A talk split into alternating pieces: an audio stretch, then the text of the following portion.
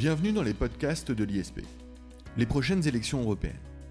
Les prochaines élections européennes auront lieu en mai 2019. Les Français devront élire 74 députés européens représentant la France au Parlement européen. Près d'une année avant ces élections se pose la question des enjeux de ces élections européennes de 2019. Pour répondre à cette interrogation générale, nous recevons aujourd'hui Philippe Mazet, professeur de culture générale. Philippe Mazet, bonjour. Bonjour Jacob Beribi. Permettez-moi de vous poser toute une série de questions qui vont nous aider à saisir les enjeux des prochaines élections européennes de 2019. Ma première question aura trait finalement à ce que l'on dit traditionnellement de ces élections européennes.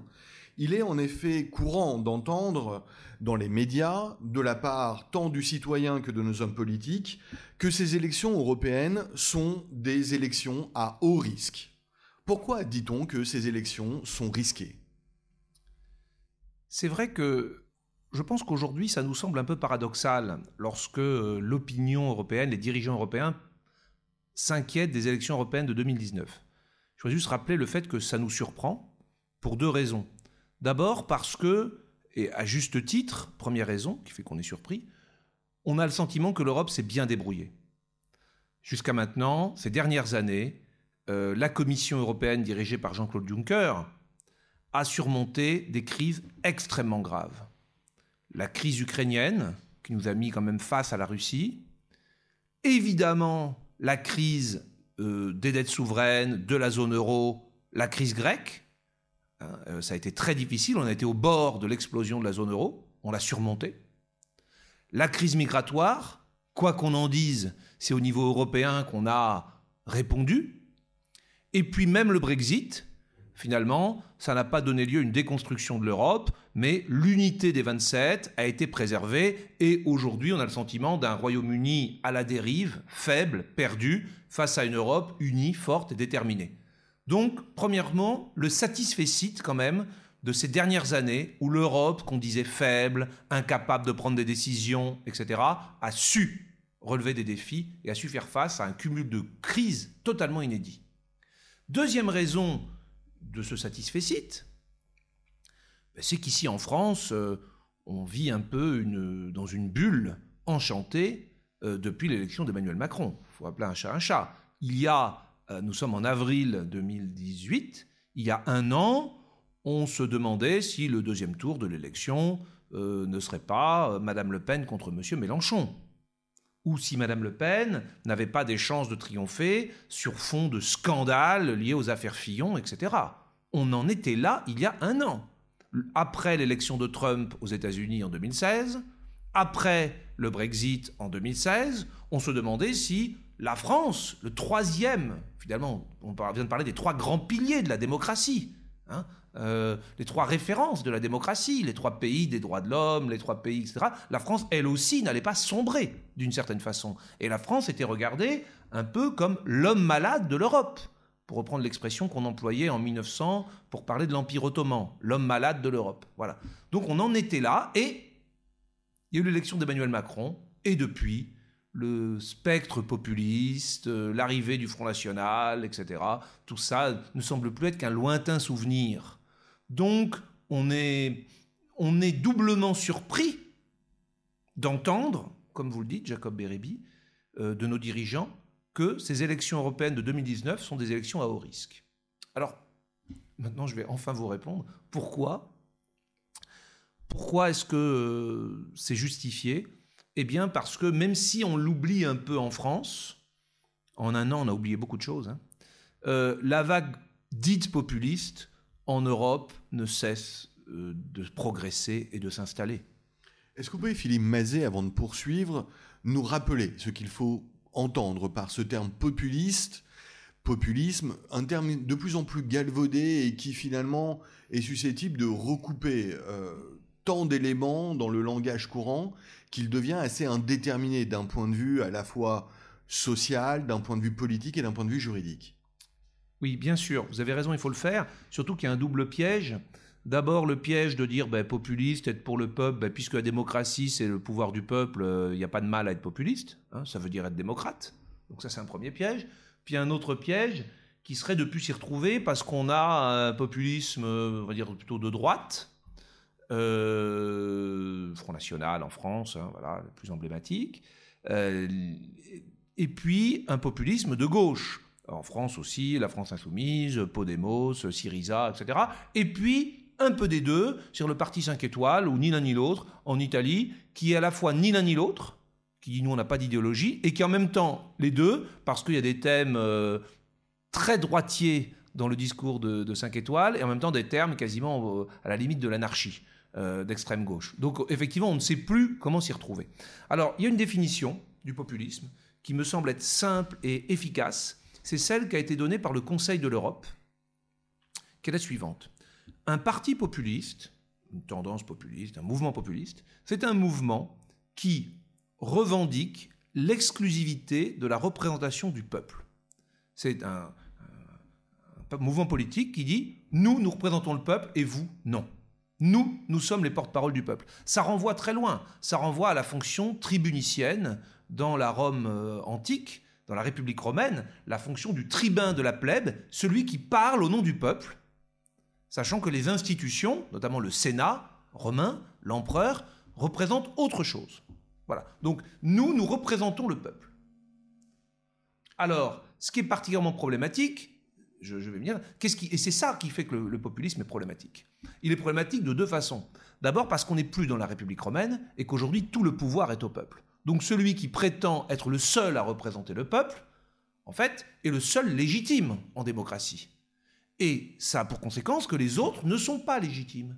Les autres partis politiques représentent d'autres intérêts, pas le peuple. Donc si on pousse la logique populiste à son, euh, dans son, à son paroxysme, exactement, au bout, finalement, les autres partis politiques devraient être interdits, enfermés, censurés. Ce sont des empêcheurs de tourner en rond qui n'ont rien à faire là. Le débat démocratique repose sur l'idée que vous êtes de droite, je suis de gauche, par exemple. Vous comme moi, nous considérons que l'autre a sa conception, différente de la nôtre, de l'intérêt général, mais que lui comme nous, nous recherchons le bien du peuple, le bien commun on n'a pas la même appréciation de ce qu'est le bien commun et on en discute. Mais on, reconnaît l'autre comme légitime dans cette intention.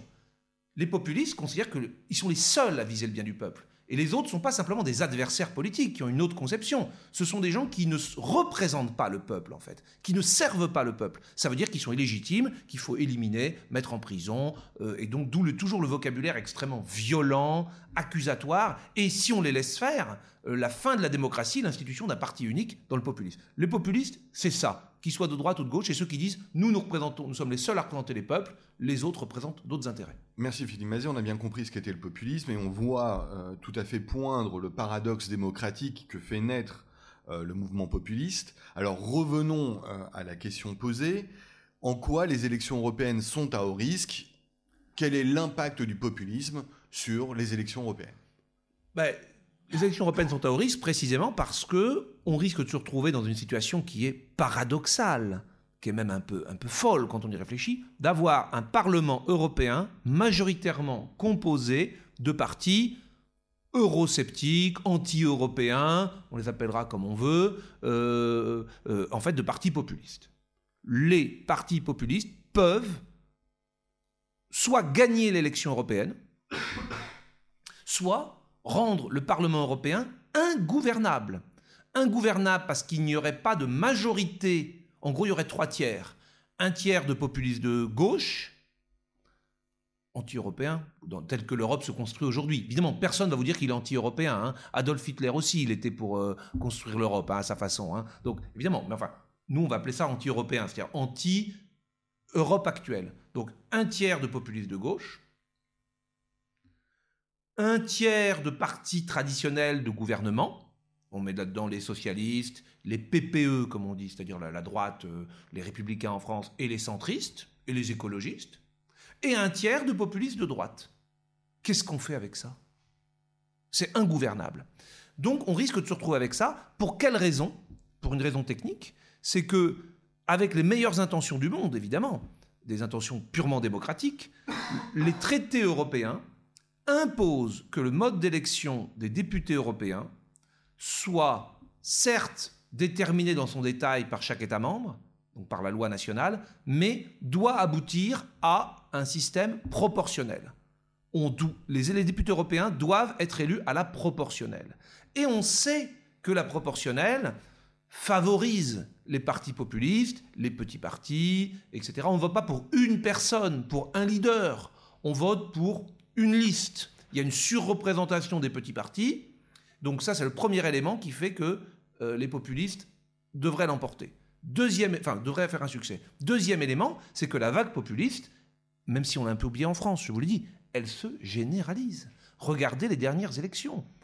L'Italie, bien sûr. Le Royaume-Uni, bon, il n'est pas concerné là par ces élections, mais euh, la Belgique, les Pays-Bas, on est passé pas loin. L'Autriche, on est passé pas loin. Même en Allemagne, on a une extrême droite aujourd'hui à plus de 10%.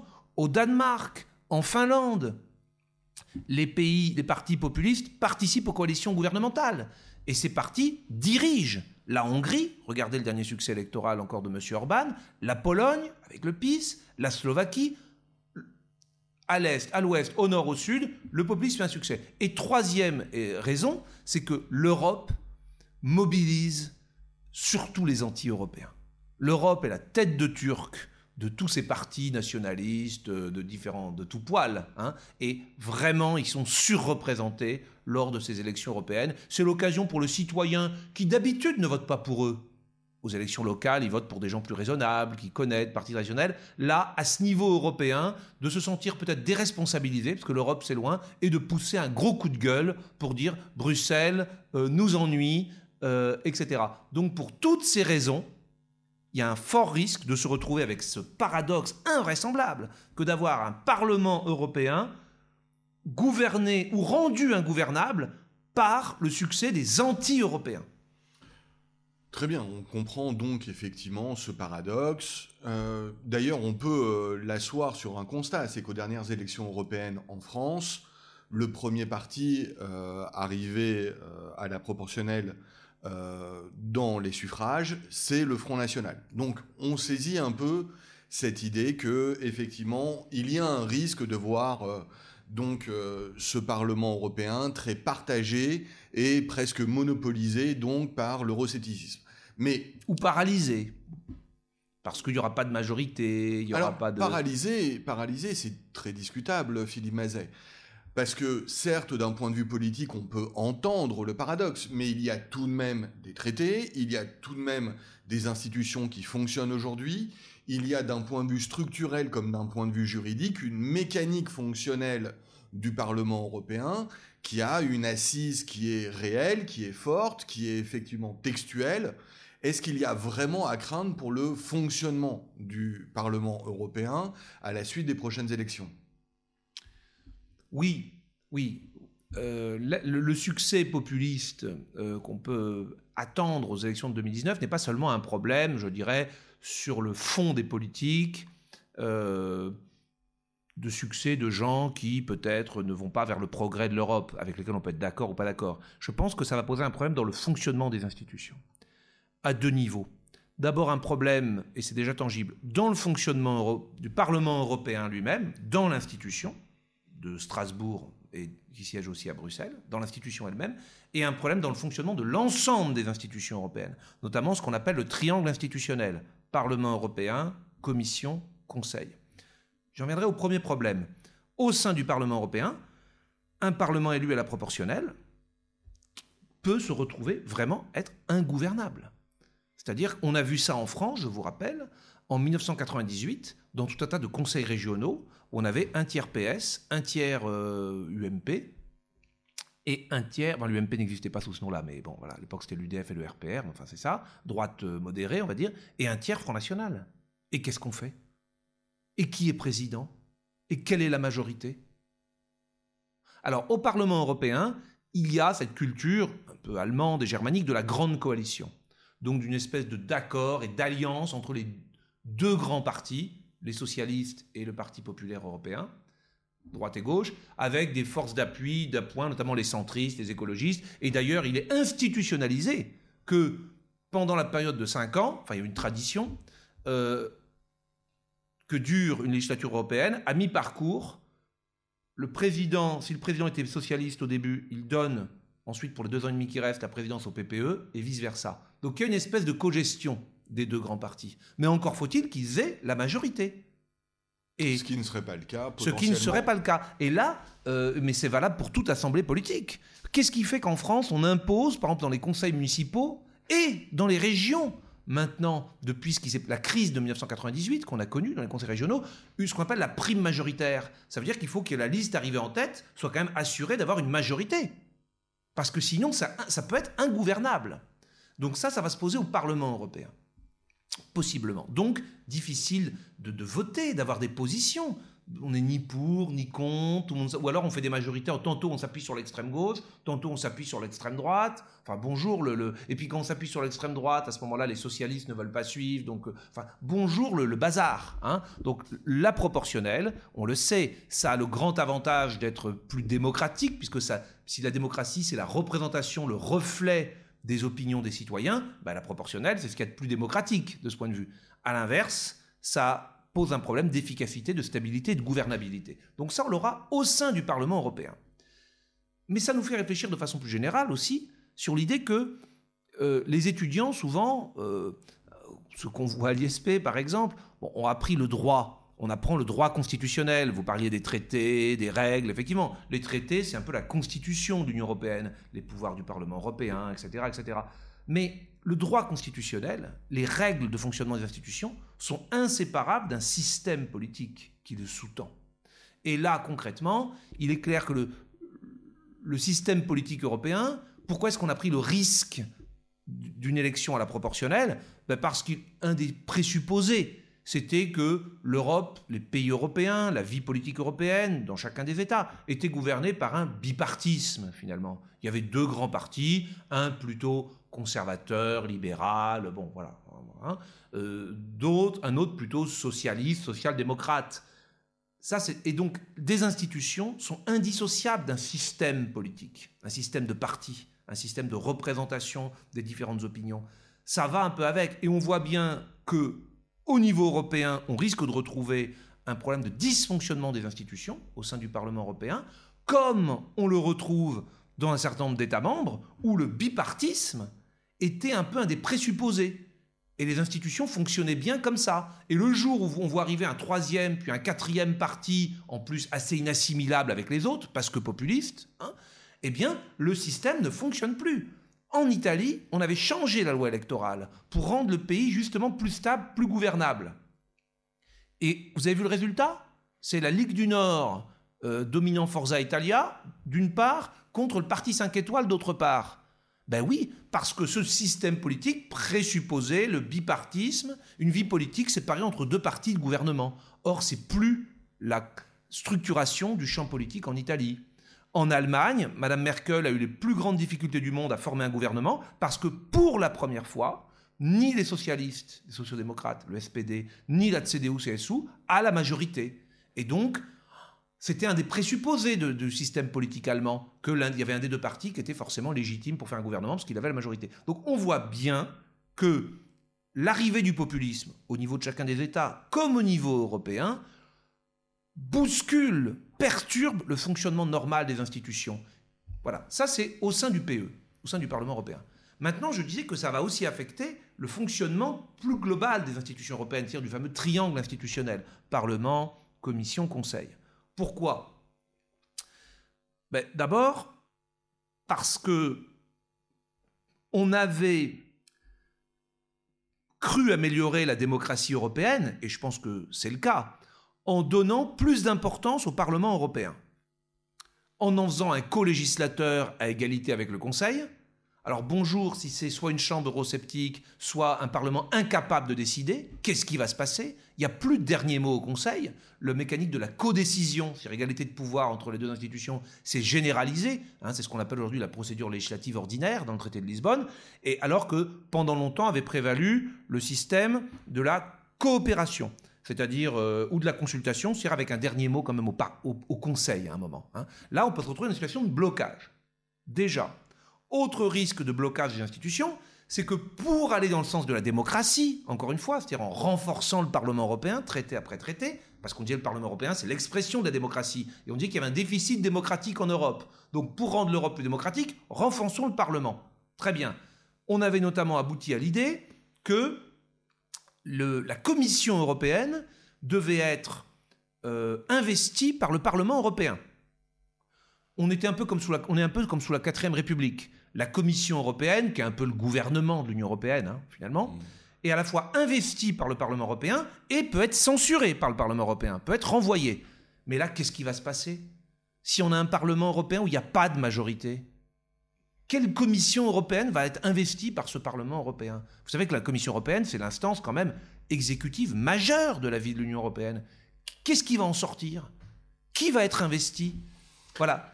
et je vais même plus loin. Je vais même plus loin. Aujourd'hui, Là, c'est très tangible, c'est un sujet d'aujourd'hui. On avait adopté l'année dernière, euh, pardon, lors des dernières élections européennes, un système qui était appelé à devenir une coutume, qui était le système de ce qu'on appelle le Spitzenkandidat, en bon allemand, le candidat caché.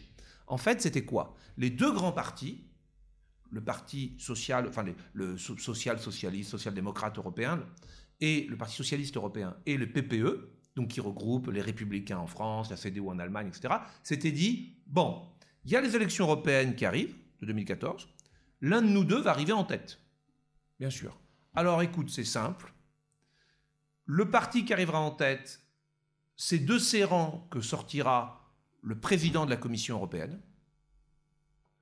Et on dit même qui ce sera, et c'est un peu le chef de file. Le PPE avait dit que ce sera Jean-Claude Juncker, le luxembourgeois. Et le parti qui arrivera derrière, il aura la présidence du Parlement européen. Et les socialistes avaient dit, mais nous, notre chef de file pour ça, hein, c'est Martin Schulz, un socialiste allemand. Le résultat a été que c'est le PPE qui est arrivé en tête aux élections européennes. Donc Jean-Claude Juncker était président de la Commission européenne et Martin Schulz président du Parlement européen. Et ce système convenait assez bien à la manière un peu consensuelle dont ces deux grands partis co-gèrent la vie politique européenne. On, ça avait vocation à être non pas constitutionnalisé, parce qu'il faut changer les traités, c'est compliqué, mais c'est ce qu'on pourrait appeler une coutume, à devenir une coutume constitutionnelle, finalement, au niveau européen. Et là, on dit, malheur, les deux grands partis disent, non, non, non, on veut plus faire ça pour 2019.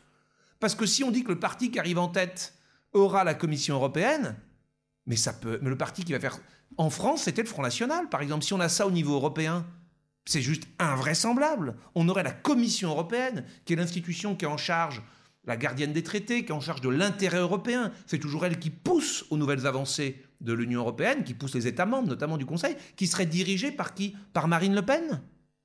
Qui serait la chef de file de tous les eurosceptiques européens Donc, le fonctionnement actuel des institutions ne peut plus opérer avec ce risque d'élection de 2019. Et on pourrait aboutir à une situation alors abracadabrantesque, même sans le Spitzenkandidat, qui serait d'avoir l'inverse de ce qu'on a d'habitude. D'habitude, c'est quoi l'Europe? Vous avez le Parlement européen qui est et la Commission européenne, qui sont des institutions communes, donc qui sont très pour des nouvelles avancées de l'Union, très pro-européennes, un peu pour plus d'intégration, etc. C'est normal, elles représentent l'Union dans son ensemble.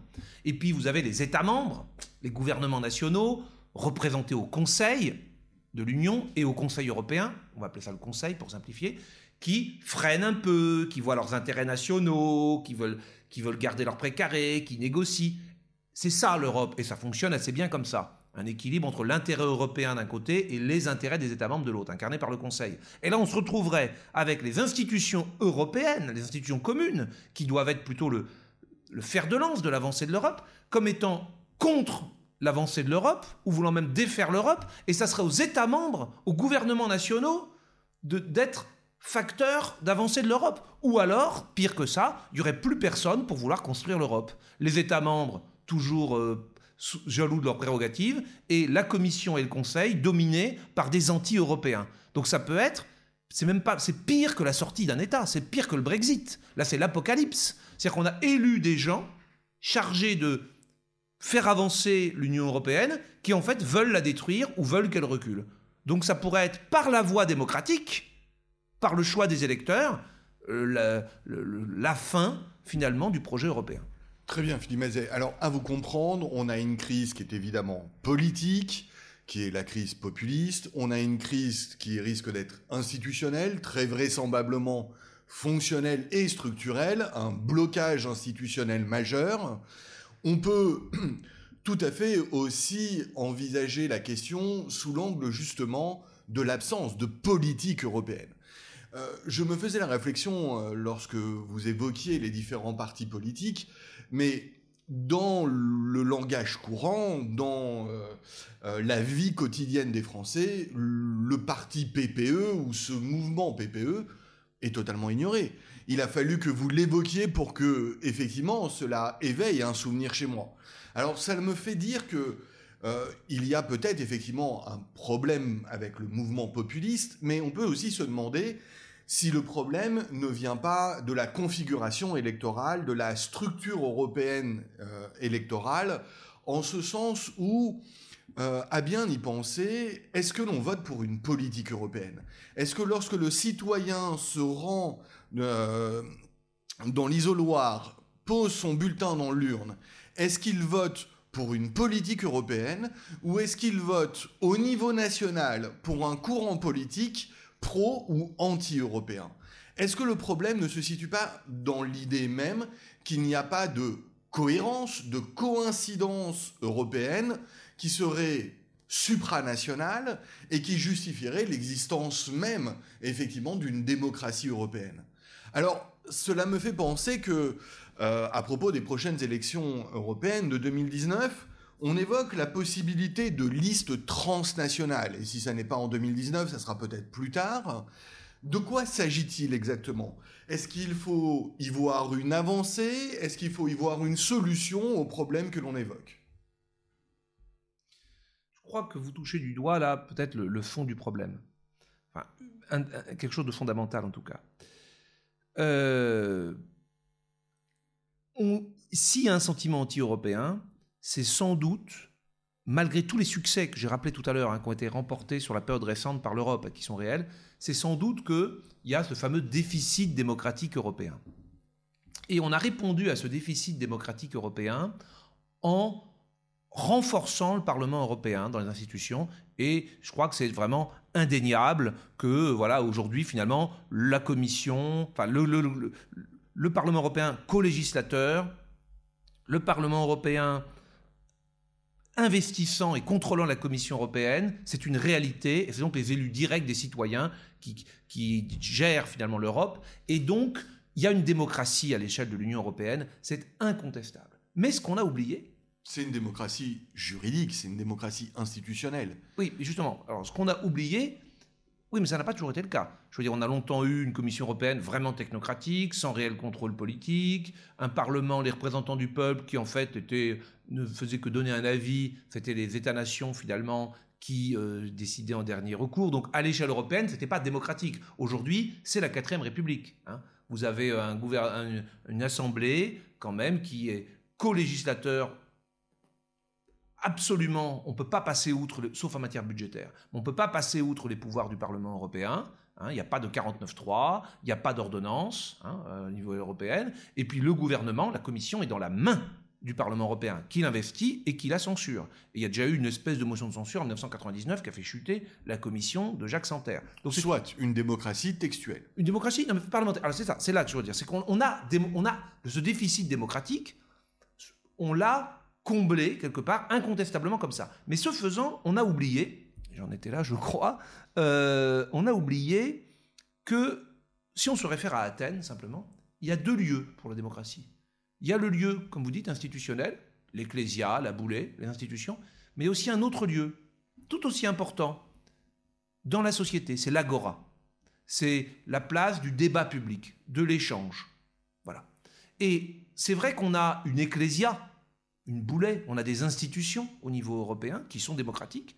A-t-on un espace de débat, de délibération, d'échange, de campagne politique, etc., de partis politiques Un espace public européen Non. Il n'y a pas d'espace public européen. Les partis politiques européens, qui sont des regroupements des partis nationaux, sont inconnus, n'existent pas. Qui connaît le président du PPE Qui sait que le président du PPE aujourd'hui c'est un Français? Et qui sait qui s'appelle Joseph Doll? Qui sait qui est Joseph Doll? Personne. Hein? Bon. Donc là, il y a un véritable problème. Il n'y a pas, il y a une ecclésia, une boulet, mais il n'y a pas d'agora européenne. Et sans doute que, euh, puisque les élections européennes sont une opposition peut-être de plus en plus marquée, on l'a dit, une confrontation entre des partis, je dirais, pro-européens euh, de gouvernement, hein, socialistes, conservateurs, et des partis de l'autre côté eurosceptiques, populistes, eh ben, peut-être que les partis pro-européens donneraient davantage l'exemple et, seraient plus cohérents par rapport à leur message si eux-mêmes ne se posaient pas simplement comme d'abord des partis nationaux, mais disaient les autres sont des partis nationaux, nous, nous sommes une composante d'un grand mouvement européen. Parce que nous, nous, nous pensons la démocratie et l'avenir de nos peuples à l'échelle européenne. C'est vrai que c'est pas ce qu'ils font et que l'élection reste une élection nationale. Les leaders européens sont méconnus. Il y a eu vaguement un meeting de Jean-Claude Juncker et de Martin Schulz, les deux têtes de liste là, euh, en France euh, en 2014, mais enfin personne ne sait qui c'est. Ils viennent jamais à la télévision. Monsieur Juncker ne vient jamais s'expliquer à la télévision. Qui sait que le président du Conseil européen est Donald Tusk On l'a déjà vu? Il est déjà venu nous parler? Rien. Rien. Oh, c'est vrai, absolument pas. Je ne sais même pas à quoi il ressemble. Alors venons-en venons à la question que je vous ai posée. Qu'est-ce que sont ces listes transnationales dont on entend, euh, hmm qu'on entend établir et, de ce point de vue, donc, ben, je crois que c'est un pas, une évolution intéressante pour continuer à combler le démocratique européen, qui est d'essayer de créer aussi une agora européenne qui n'existe pas. C'est-à-dire que la, la, campagne électorale des européennes, lors de cette campagne, lors du débat qui va précéder, on ne vote pas seulement pour un parti ou des candidats de notre pays, mais on vote pour un parti et des candidats sur une liste euh, transnationale. Il y a, une, des, une liste sera soumise, la même liste, au suffrage à la fois des Français, des Italiens, des Allemands, des Néerlandais, de tout le monde. Voilà. Une petite parenthèse quand même, on peut déjà voter en France aux élections européennes pour des candidats qui ne sont pas français. Hein. Il y a déjà quand même, il y avait cette idée, peut-être trop timide, mais qu'un Allemand peut tout à fait figurer sur une liste euh, oui, la possibilité existe, mais le citoyen n'est pas éduqué non, non, mais, cette idée. Non, non, puis, puis c'est assez peu fréquent. Mais il y avait quand même cette idée qu'un Espagnol peut être élu député européen en France. Donc il y avait, mais ça n'a pas fait de révolution. Là, l'idée plus forte, c'est de réserver sur les 732 membres du Parlement européen, de réserver pas tout, hein, mais un contingent à déterminer, peut-être une centaine de députés européens, qui ne seraient plus élus dans les États membres, mais qui seraient élus directement par tous les citoyens européens. C'est un peu à l'échelle intercommunale, vous savez, on prévoit de faire élire euh, dans les métropoles, chaque membre, chaque commune de la métropole verra son conseil municipal élu par les habitants de la commune, mais le même jour, tous les habitants de toutes les communes de la métropole voteront aussi pour les élus directs au conseil de la métropole. Voilà. Donc une élection a deux types d'élections. On élirait le même jour les députés européens élus en France, représentant la France d'un certain point de vue, et d'un autre côté, les députés européens sur une circonscription unique qui recouvrirait les 27 États membres. L'idée, l'idée est sans doute bonne et c'est une forme effectivement d'instauration d'une, politique européenne un peu plus uniforme. Ben on espère une campagne électorale, donc ces gens-là feront campagne électorale partout, avec des, visages de tous les pays. Euh, c'est réalisable à un an des élections? On est en train de... Oui, c'est techniquement réalisable. Euh, et il y a une loi qui a été votée en France qui devrait le permettre. Euh, donc c'est en train de se décider, c'est vraiment une question d'actualité. Euh, il faut à la fois une décision au niveau européen et ensuite une transcription dans les lois nationales. Ce que la France a fait, la France est très pour ça, hein, notamment avec le président Macron. On a modifié notre loi électorale, ces élections européennes, pour permettre ça, quelles que soient ensuite les modalités qui seront euh, le contingent qui sera décidé au niveau européen. Donc ça a de fortes chances de se faire en 2019. c'est, euh, ça a de fortes chances de se faire.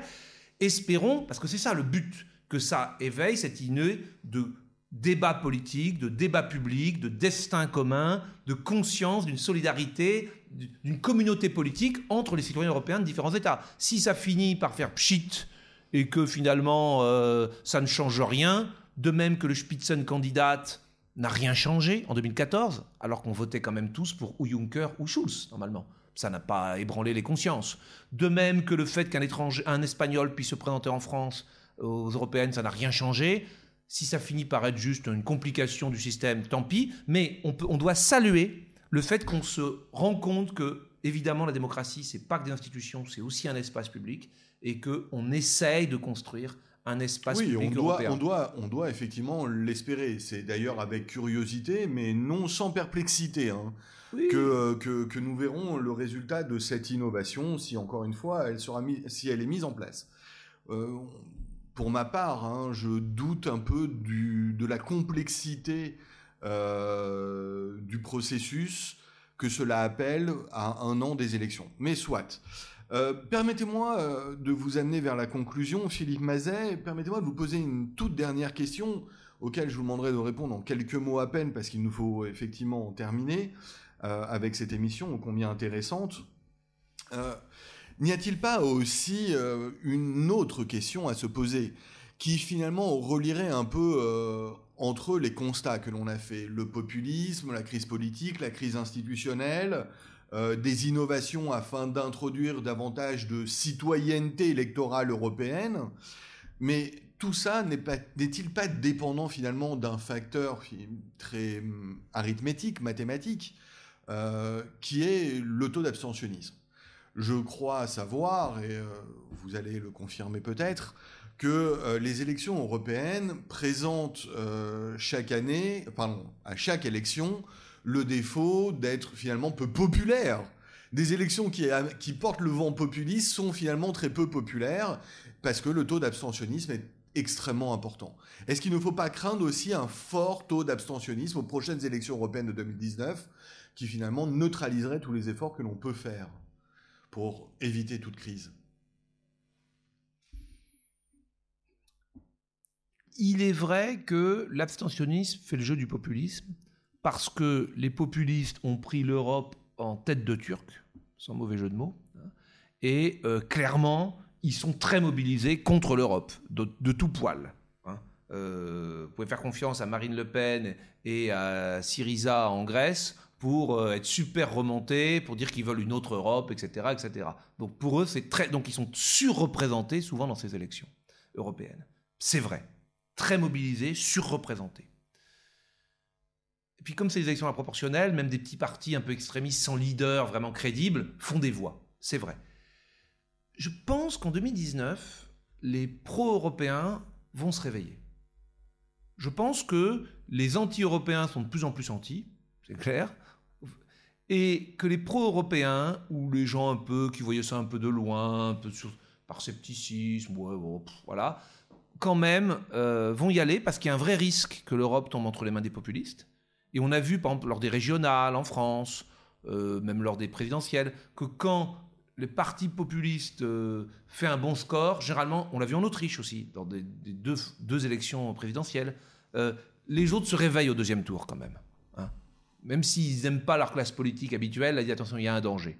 Et je pense que les pro-européens vont se réveiller, vont pas laisser Donc vous faire. vous engagez, Philippe Mazet, là, à nous Ouais. dire que vous prenez le pari d'un abstentionnisme moins important Ouais. qu'aux élections de 2014 Ouais. et d'un retour, euh, à tout le moins, non pas des forcément pro-européens, mais en tout cas du citoyen français concerné par les prochaines élections européennes.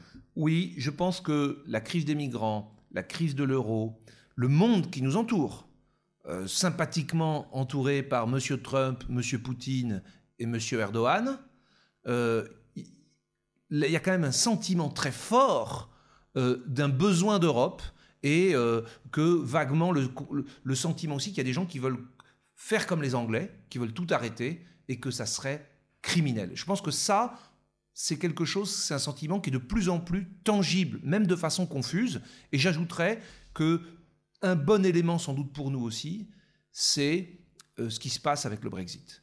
Hein, L'année 2000 l'année qui vient, c'est l'année des élections européennes, mais c'est alors c'est aussi l'année où on va réformer le droit d'asile, c'est aussi l'année où on, on va faire le budget européen pour les six ans qui viennent, avec des tensions très fortes entre les États membres. Ça, c'est plutôt bon pour les eurosceptiques. Mais c'est aussi l'année où on va rentrer dans le dur des négociations pour le Brexit.